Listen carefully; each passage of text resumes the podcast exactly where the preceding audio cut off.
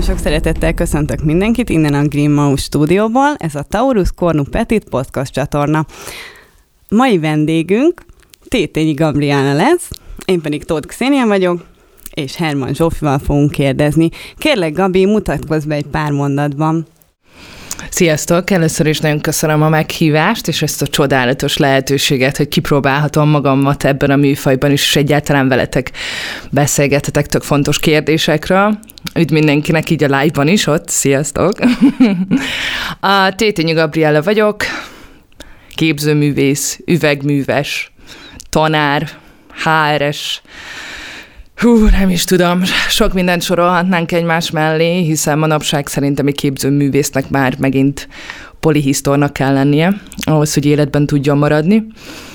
Um, hát, vég, hát egy évet volt, hogy először is ugye kisképzőben végeztem, üvegműves szakon, utána tovább mentem Kaposvára, akkor ott eltöltöttem egy évet képi ábrázoláson, aztán utána mentem Pécsre, de az már nagyon koncentráltan, tudatosan levadáztam Nemes Csaba művészt, akihez tudtam célirányosan, hogy nála akarom elvégezni az egyetemet, és akkor Pécs után pedig már tudtam, hogy felfaltam ezt a várost, hogy, hogy teljes mértékben működik, de x évig. Aki Budapestről megy le, azért az budapesti marad belül a lélekben.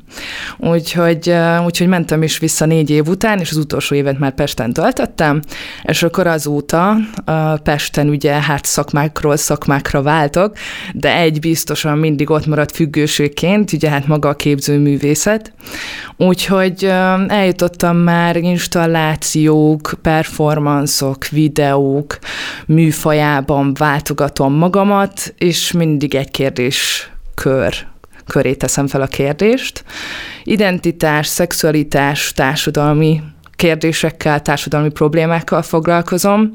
Tehát uh, igazából az egész életemben maga a, a kérdések adják meg az utat érthetetlen a világ számomra. Úgyhogy én mindig megpróbálom feltenni a kérdést, ami hát nem könnyű kérdések, groteszkek, undorítóak, akár polgárbukasztóak, és ezt ugye megpróbálni körbejárni, akár vélemény nélkül. Tehát valahogy így, ez egy ilyen kis szelet volt belőlem. Úgyhogy sziasztok! Üdvözlök mindenkit, én Herman Zsófia vagyok, Öm, és akkor már meg is kérdezem tőled, hogy mikor kezdtél akkor ezzel foglalkozni, ezzel a polgárpuszkosztó témával? Hát, szerintem mindig is ott volt. Szóval nem volt egy ilyen mérföldkő, nem tudom, valami trauma, vagy valamilyen hatalmas történet, ami okán így... Mert amúgy a szüleid azok hogyan álltak hozzá? no igen. Hát mindig is problémás gyerek voltam mindig is az önkifejezésnek a, a útjait kerestem. Hát édesanyám ugye hát sikerült egy bankárt és egy, egy pénzügyi menedzsert felnevelnie. Én meg ott voltam hibaként számára, akihez nem igazán tudott viszonyulni. Most hogy, hogyan viszonyulsz egy olyan gyermekhez, aki aki teljesen más nyelvezetet használ. És és utána pedig elkezdtek mindenféle szakkörrel, mindenféle új lehetőségeket kipróbálni velem, és akkor hirtelen, mit tudom én, a szobámba a 15 éves voltam, és felfestettem ö, mindenféle dzsuvával a falra egy üvöltő fejet. Na most egy, egy, egy szülő belép, és akkor látja egy 13-15 éves gyermektől, hogy az egész szobát kipengálja a naplójából, ír a falra szénnel, amit kint a kertbe szerzett. Hát ez, hogy, hogy talán már ekkor bőven ott volt, hogy az érzelmek, a fájdalmak, akár tényleg a kérdéseknek a kifejezése ez már nagyon hamar meg. Hát akkor tulajdonképpen nem támogatták neked ezt a dolgot? Mert ugye mondtad, hogy nem a kis tudták megérteni. Jártál. Először, hogy támogatni akarták, uh-huh. csak nem tudták hogyan. Ez új volt a családban, egy ilyen ez művészeti uh-huh. hozzáállás, ugye művészeti felfogás, ez, uh-huh. ez a mi uh-huh. családunkban még nem jelent meg, hogy senki sem értett a képző művészeti nyelvhez, úgyhogy én, mint új hódító megjelentem, hogy akkor enyém a sziget. Aztán ezt ugye próbálták megérteni, hogy akkor ehhez hogyan kell viszonyulni.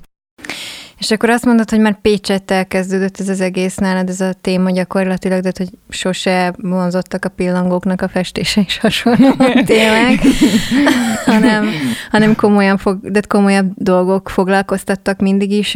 És Pécset megtaláltad a helyedet? Tehát, hogy ott jól érezted magadat, és ki tudott ez pontakozni? Tehát igazából onnan indult el, hogy bátorságot gyűjtöttél, hogy ezt igenis felvállalod? Nem, ez már a kisképzőben megadatott igazából. Jaj, tényleg. Nekem... Ez a különleges dolog, amikor a középiskola is már lehetett az, amit igen, szerettél hogy nekem hálát Isten meg megadatott az a lehetőség, hogy, hogy ahogy már tudták a szüleim, hogy kicsit más vagyok, mint az átlag, onnantól kezdve mindenképpen azt az irányt erősítették. És én így a kisképző előtt körülbelül két-három évvel én már elkezdtem a felvételére készülni, kőkeményen, hogy, hogy én már nagyon korán tudtam, hogy a kisképzőben van a helyem, nekem ott a családom, és ott vár az én második ugye családom abban az iskolában, és ez így is lett, és jött a teljes orgia, hogy kell. Nekem eszembe jutott, hogy neked is, Xenia, úgy, úgy rémlik, hogy van egy olyan sorozatod, amin, hogy is mondjam, elég obszcén. Ti beszéltek egy kicsit arról, hogy milyen az, amikor hát kicenzuráznak uh-huh, a, volt ilyen még a galériákból, illetve az, hogy, hogy szerintetek ennek milyen szerepe van Magyarországon ennek az egész témának? Igen, jó ez a felvetés, vagy egy kicsit beszéltünk arról, hogy nekem is van egy ilyen vonalam, vagy régebben is vagy régebben nekem is volt egy ilyen fajta vonalam. Én a Képzőművészeti Egyetemre egy ilyen sorozattal jelentkeztem. Uh-huh. Uh, azt még a műsor elején hozzá akartam rakni, hogy ez egy plusz 18-as beszélgetés lesz inkább, úgyhogy uh, próbálok finoman fogalmazni, de hogy uh, leszbikus uh, témájú uh-huh. műveket hoztam létre, uh-huh. és ezekkel felvételiztem. És érdekes, hogy attól függetlenül a felvételem jól sikerült, és bekerültem uh-huh. a Képzőművészeti Egyetemre, ám bármikor, hogyha tovább akartam haladni ezzel a témával, akkor galériák elutasítottak, vagy mindenféle pályázatot, tehát negatívként értékeltek, amire ezzel jelentkeztem. Tehát... És ez hogyan jött le, hogy negatívként, mert mint hogyha egy ilyen 18 karikás, vagy akár ilyen nagyon radikális kifejezéssel alkotsz valamit, hogyan érzed? Meg is mondják, vagy csak nem sikerül a pályázat? Volt olyan, hogy megkaptam, hogy megmondták, tehát hogy nagyon szerették volna beválogatni mondjuk, de, de mivel a zsűri több tagból áll, ezért mindig volt olyan ember, aki, aki uh-huh. végül aztán azt mondta, hogy nem, ezt nem lehet. Meg egyébként is azok, azok a kiállító helyek, ahol kerültek volna ezek a képek, um, egyszerűen nem tudták befogadni, mert egyből cenzúrázni kellett volna, tehát ergo sem értelme az egésznek, és úgy gondolom, hogy amúgy pályázatokat is ritkán írnak ki olyat, legalábbis itt Magyarországon, amire, amire ilyen képekkel lehetne úgy nevezni.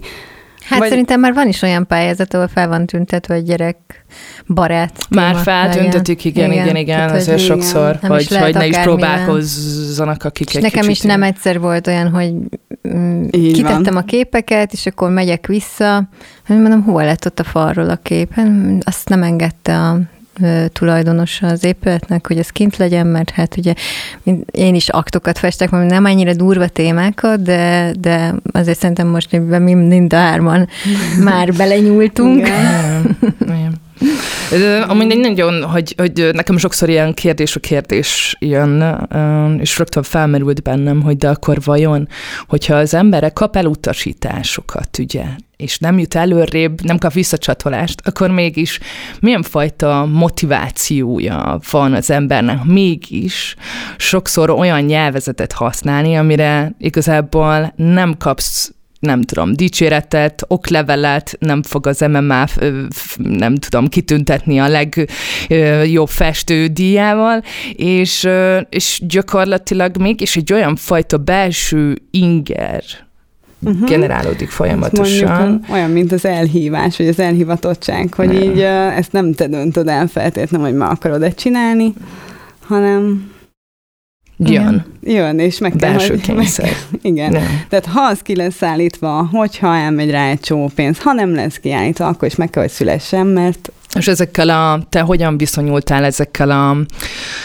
nem is tudom, mik ezek, ilyen, hát nem fájdalmak, azért nem mondanám szerintem fájdalmaknak az elutasítás, de hogyan tudtad kezelni, hogy, hogy erődé váljon ezeknek az elutasítása? Vagy hogyan érezted azt, hogy érted, megint nem kerültél be, oda se kerültél be, mert egy éve, vagy nem tudom mióta nem, és még mindig nem, és, és hova tartasz? Ugye jönnek ilyenkor a kétségbeesések egy idő után. Aha, uh, nem tudom, én, én alapvetően olyan embernek érzem magam, aki nem adja fel így elsőre, uh-huh. sőt másodikra se, harmadikra se, úgy gondolom, hogy elég régóta pályázok, és most uh, már egy ideje elkezd az lenni, hogy igenis, hogy összejönnek a dolgok. Szerintem nem kell feladni, meg hogyha egyszer az ember nem feltétlenül eladható gyárt, és nem feltétlenül olyan képet, amit a többség el tud képzelni otthon, ez, ez nem azt jelenti, hogy ez a, annak a művészetnek nincs létjogosultsága. Tehát, hogy uh, én mindenkit arra buzdítanék, aki ilyennel foglalkozik, hogy, hogy uh, kellenek azok a pofonok, mert abból lehet óriásiakat előrelépni szerintem. Meg persze, hogyha valaki olyan beállítottságú, akkor meg óriásiakat vissza is lehet lépni, uh, de nem szabad, hanem előre kell, és igenis uh, ki kell állnunk azért, uh, am, amiben hiszünk, vagy a, amit uh, adott esetben éppen jónak látunk. Ámen. De szerintetek amúgy van értéke ezeknek a szexuális tartalmú önkifejező képeknek? Soha nem láttam ezeknek szexuális kifejezésnek. Nekem ezek mindig társadalmi problémát rejtenek.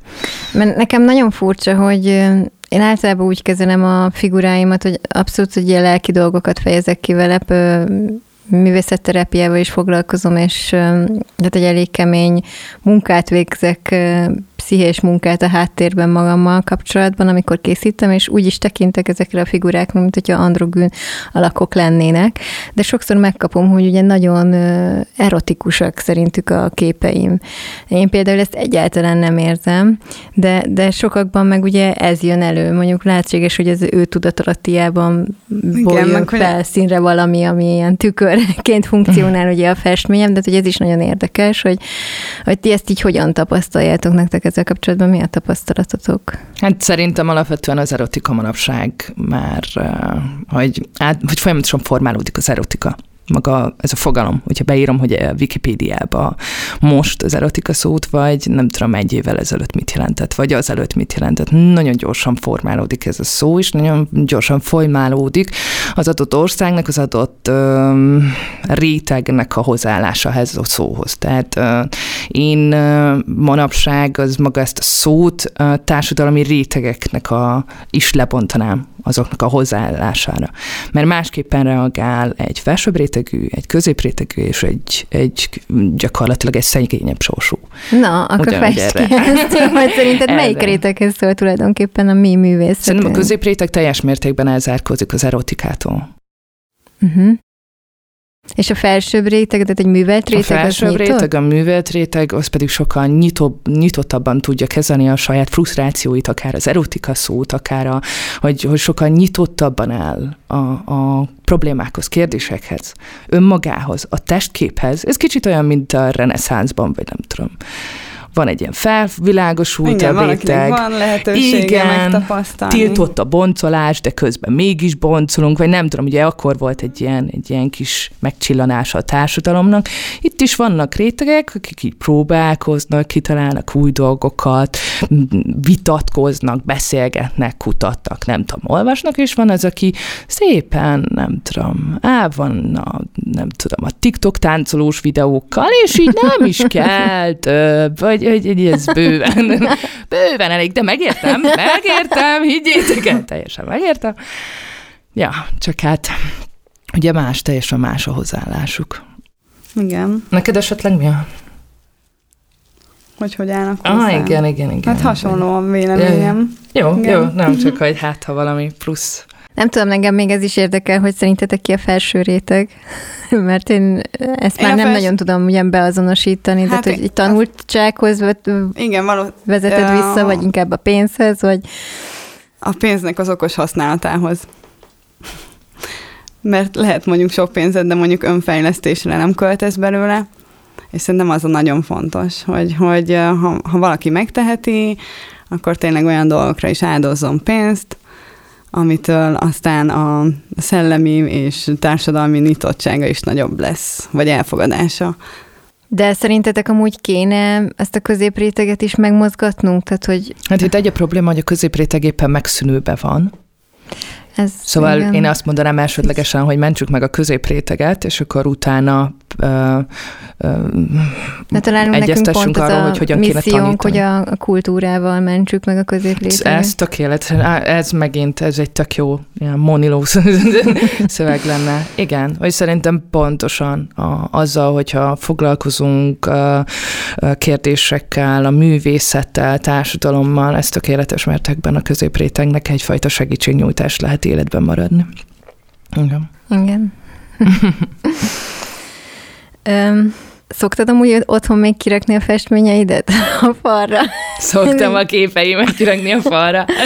Csak mert ugye, hát beszéljünk akkor először egy kicsit arról, hogy milyen jellegű festményeid vannak egész Jó. pontosan nem, akkor, így, így a, akkor így a hallgatóságnak egy kicsit azért, akik nem ismerik így a művészetemet, ugye én a Pécsi Egyetemen tudatosan ugye Pécsi Egyetemre jelentkeztem, mert Nemes Csabának a művészethez való viszonya, a dokumentalista hozzáállása az mindenképpen iránymutató volt, és és ott az egyetemen elkezdődött egy olyan sorozatom, ami kicsit így megértheti a hallgatóságot, hogy um, a tárgyak az, azok mit is jelentenek manapság.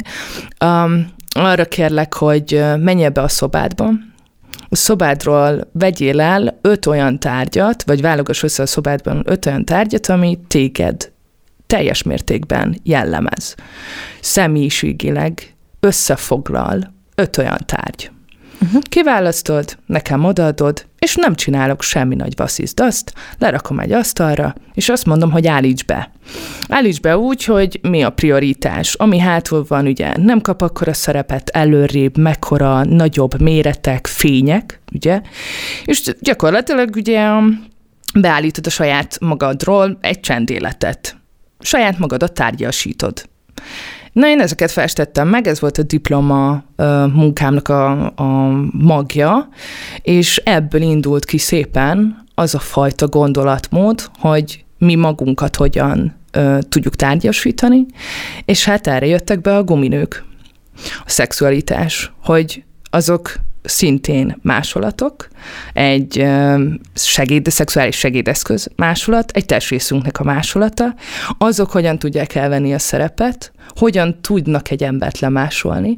Egy gumibaba, amit látunk Budapesten, nem tudom, őrjöngő, nem tudom, legénybúcsú alkalmával, konkrétan egy nőt visznek, csak igen, gumibaba tárgy, de az amúgy egy nőnek a másolata. És, és igazából ezek a kérdések, uh, szürreális értelmek uh, juttatok el arra, hogy most meg a VR-ral, a, a, a a számítógépes játékokkal, és azokban igazából hogyan tudunk szintén, már ugye tárgy nélkül megszűnni, és hogyan tudunk kapcsolatot uh, kialakítani igazából a, az interneten és, és a hálón, hogyan tudunk megházasodni, hogyan tudunk uh, olyan érzelmeket kialakítani, hogy már egy társ se kelljen, hogy már környezet se kelljen. És szépen így, így uh, alakult át, hogy mondjam, a tárgyasításnak a szerepe a művészetemben. Tényleg ez nagyon érdekes, hogy a tárgyak azok leírnak minket gyakorlatilag, amit otthon tartasz, az, az bemutatja a személyiségedet, gyakorlatilag egy portrét készítesz az emberekről ezáltal. És milyen érdekes, hogy ott van az, hogy ezek a babák meg kapnak egy karaktert, tehát ők meg meg lesznek személyisítve. Hogy például mondjuk a telefonunkat is mindig alakítgatjuk, hogy milyen tok legyen rajta, hogy az tükrözze a háttér, háttér igen, a stílus, hogy mit ja, ja. akarunk. Gyakorlatilag, hogy mindent elárul rólunk, és de hogy arra vágyunk, hogy ő is egy ilyen személy legyen. Nagyon érdekes, hogy, hogy visszafelé, hogy hogyan vágyunk arra, hogy, hogy tényleg élővé tegyük úgymond a használati tárgyainkat. Igen, és igazából igazából mindent folyamatosan élővé teszünk amúgy, szóval az autónkat elnevezzük, a kocsi kulcsra rárakunk egy kis cuki pompomot, hát mindenhez próbálunk hozzá a ház, a lakás, bármilyen tulajdont elkezdünk, hát mint az ősemberek. Uh-huh. Rögtön nem tudom, a vázát kidíszítették, és az már is ugye a saját nyelvezetükre még közelebb, még jobban emberi tették. Hát most már eljutottunk arra, hogy hát nem kell itt ember, nem kell senki, hát felmegyek, aztán ott van a neten, megházasodok bárkivel, aztán csá. Ilyen, ijesztő. Ijesztő azért mm. nagyon. Bárkivel, ahogy mondod, de hát, hogy... Hát igen. igen Még tárgyal is szoktak emberek megházasodni már. És akkor ezzel a, a társadalom kritikával vágtál neki a, ennek a plusz 18-as festészetnek. Hát Vagy igen. Nem, hát a tizen, hogy maga, ha, ha most tényleg így a 18 karikás műfajba, ha belemegyünk, akkor igazából folyton megjelent. Hogy nekem a kifejezés módon provokatív. Nagyon szeretem az embereknek a figyelmét, felhívni ezzel a groteszséggel és, és a nyers kifejezésmóddal egyszerűen kiráz a hideg, a munkácsi féle, a, hogy, hogy ezek, ezek a lírai um, nem azért, mert nem szépek, igen, a megnyugtató, az ikás, hogy mondjam, Illika Bútorhoz című ágazatok, vagy hogy mondjam, hogy képvásárlási lehetőségek ö, ö, egyszerűen szembe mennek az én művészeti felfogásommal, de nem azt mondom, hogy ezek nem értékek, hanem én más szeretnék kifejezni, más a célom. Nem az a célom, hogy a bútorhoz passzoljon, hanem hogy elgondolkozzon rajta az adott ember, és akár valamilyen gondolatmenet, és akár kicsit hasonl az élet, és más, más ugyan viszonyuljon egyes kérdéskörökhöz. Ja, valahogy így mondanám. Ja, igen, és azt akartam, bocsánat, így mondani, hogy um, testkép, hogy te is a, a, a testednek egy, hogy a testedet használod eszközként. Igazából nálam is így kezdődött. Hogy a hm. legprovokatívabb, legelső munkák az én voltam, saját magam, hiszen um, amikor elkezdett megismerni a testedet, elkezdenek, vagy akár ott van a tínédzserkor, hát a legjobb testképzavar időszaka, hát tökéletes, hát csak magamat használtam, és már onnantól kezdve tudtam, hogy, hogy ja, hát nem pipacsos képek fognak megszületni, hanem tényleg erősek. Szóval nyersak. ezek a képek fent vannak nálad a falon? vannak, vannak fent, igen, vannak fent. Vannak, amikhez kötődöm, de általánosságban ezek kérdések, problémák, amiket azért az ember sokáig nem tud nézni. Vagy én legalábbis ezeket nem, nem tudom sokáig nézni cserélgetem őket igazából a műtermemben. Na, akkor többet kell egy embernek venni, és a falra minden hónapban másikat Igen, igen, igen, igen. Ezt ajánlom mindenkinek. Körülbelül, hát egy szobában négy kép kell. A hálószobában legalábbis. Volt egy vevőm, aki volt egy nagyon túlsúlyos uh, lányzó, akit festettem, uh, fel volt repedve már totálisan a bőre, a bőrtágulás és hirtelen hízástól. Nagyon uh, érdekes plastikája volt igazából így a bőrének, hogy már igazából gyönyörű volt szerintem legalábbis, és én gyönyörű vörös básony előtt festettem meg, és a vásárló az kirakta, konkrétan a vevő az kirakta az ágya mellé, hát én úgy meghatódtam, hát na mindegy. Szóval igen, igen. megtalálják szerencsére a jó helyeket. De tényleg, hogyha már itt tartunk, akkor ti ezt hogyan tapasztaljátok, hogy igen, a pályázatokon nehéz, tehát hogy van, hogy pont a téma miatt dobnak vissza, nem is azért, mert hogy szakmailag nem érzik úgy, hogy, hogy ez jó lenne, de hogy a vásárlók azok érdeklődnek iránt, tehát mi a tapasztalatotok, hogy hogyan reagálnak rá? Nekem az első éveim azok úgy voltak, hogy jó, én már beletörődök abba, hogy tőlem nem fognak soha képeket venni, mert hogy, izé, hogy ez nem az a téma, amit bárkit érdekelne, hogy túl komoly, meg mély, meg stb. És um, aztán ugye volt ez a fordulat, hogy beadtam az Artfairre a munkáimat, és hirtelen lett egy közönsége, és megvásárolták a képeimet. De nektek mi a tapasztalatotok ezzel kapcsolatban? Nekem az a személyes tapasztalatom, hogy ennek ennek valahogy szűkebb a célközönsége, és ezáltal legtöbbször nehezebb is eladni.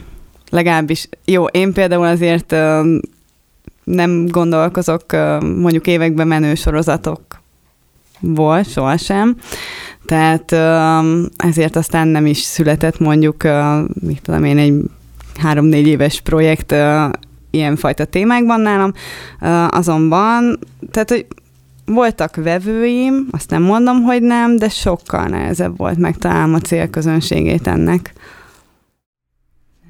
Uh-huh. Um, az biztos, hogy igen, sokkal nehezebb megtalálni a célközönséget. Um, én el is jutottam arra, hogy nem is keresem. Uh, igazából én elég, hát, hát én ezt már egyetemen, egyetemen már uh, tudtam, hogy egyáltalán nem fog érdekelni a pénz, és mindenképpen úgy próbálok elindulni az egyetem után, hogy a művészetről nem mondok le, mert ez egy olyan függőség, ami nem tudom, valaki elmegy futni, valaki biciklizik, ha nem tudom veletek, hogy van én, ha nem festek konkrétan, olyan leszek, mint hogyha menstruálnék már rögtön, vagy nem tudom, hiszt is, nem tudom, kibírhatatlan, nem tudom, érzelmi hangulat ingadozásaim vannak, és, és muszáj már festenem, vagy, vagy alkotnom pontosabban nem festenem.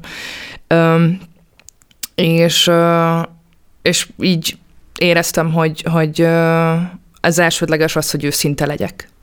És az, hogy őszinte legyek, akkor le kell mondanom arról, hogy, hogy vásárlókkal, vevőkről, pénzről gondolkodjak, hiszen hogyha már rögtön ez hatása van a művészetemre, akkor már nem igaz. nem őszinte, ami jön. Úgyhogy ezt így rögtön én el is engedtem, igazából én már az egyetemen úgy léptem ki, hogy én rögtön HRS-ként kezdtem el. Hogy én, én teljesen más területen kezdtem el dolgozni. Először találtam egy, egy négy órás, utána nyolc órásban, főállásban elkezdtem dolgozni teljesen más területen, és a képzőművészetet pedig konkrétan, ahogy hazaértem a melóból, folyamatosan hétvégente, szüneten ezerrel nyomtam. Um, utána ugye tanári állás, ugye felmondtam a hárben, rajztanárként, szóval, hogy, hogy mondjam, hogy ezt ö, nem a pozíciók az érdekesek, hanem az, hogy a pénz az mindig fix volt. Arra meg volt oldva, van egy állás, a lényeg az, hogy minél kevesebbet időt töltsen az ember abban, de a számlák onnantól kezdve meg vannak oldva. Az, hogy utána mi jön be a képzőművészetből, az már, hogy mondjam, a hú, hú lehet, hogy még nyugdíjra félre tudok tenni azt, a, szóval, hogy ez már tényleg ilyen plusz bevétel. A lényeg az, hogy a főállásomból ki tudjam pipálni a, a lelkemet, és ne frusztráljak az anyagiakon. Igen, ez egy nagyon szép és őszinte hozzáállás, nagyon szimpatikus. Igen, most már csak egy utolsó kérdést uh-huh. tennék föl, hogy uh-huh. te hogy látod, hogy öt év múlva ez így merre fog kifutni a művészeted, vagy hol fogsz tartani? Öt év múlva sztár leszek! Pontosan már most is az vagyok. hát remélem, hogy öt év múlva igazából uh, mindenképpen egy, egy külföldi, egy önálló bécsi kiállítás. Remélem, hogy öt év múlva már túl leszek rajta. Ez nagyon király. Nagyon köszönöm a meghívást, mindenképpen ezt a lehetőséget, úgyhogy további sok sikert ennek a csatornának. Köszönjük szépen, hogy itt voltál velünk, és akkor most el is köszönnénk. Sziasztok! Ne felejtsetek el feliratkozni az Instagram és a Facebook oldalunkra, és úgy gondolom, hogy elég érdekes volt a téma, úgyhogy nagyon sok szeretettel várjuk a kommenteket és észrevételeket. Sziasztok! Sziasztok! Sziasztok!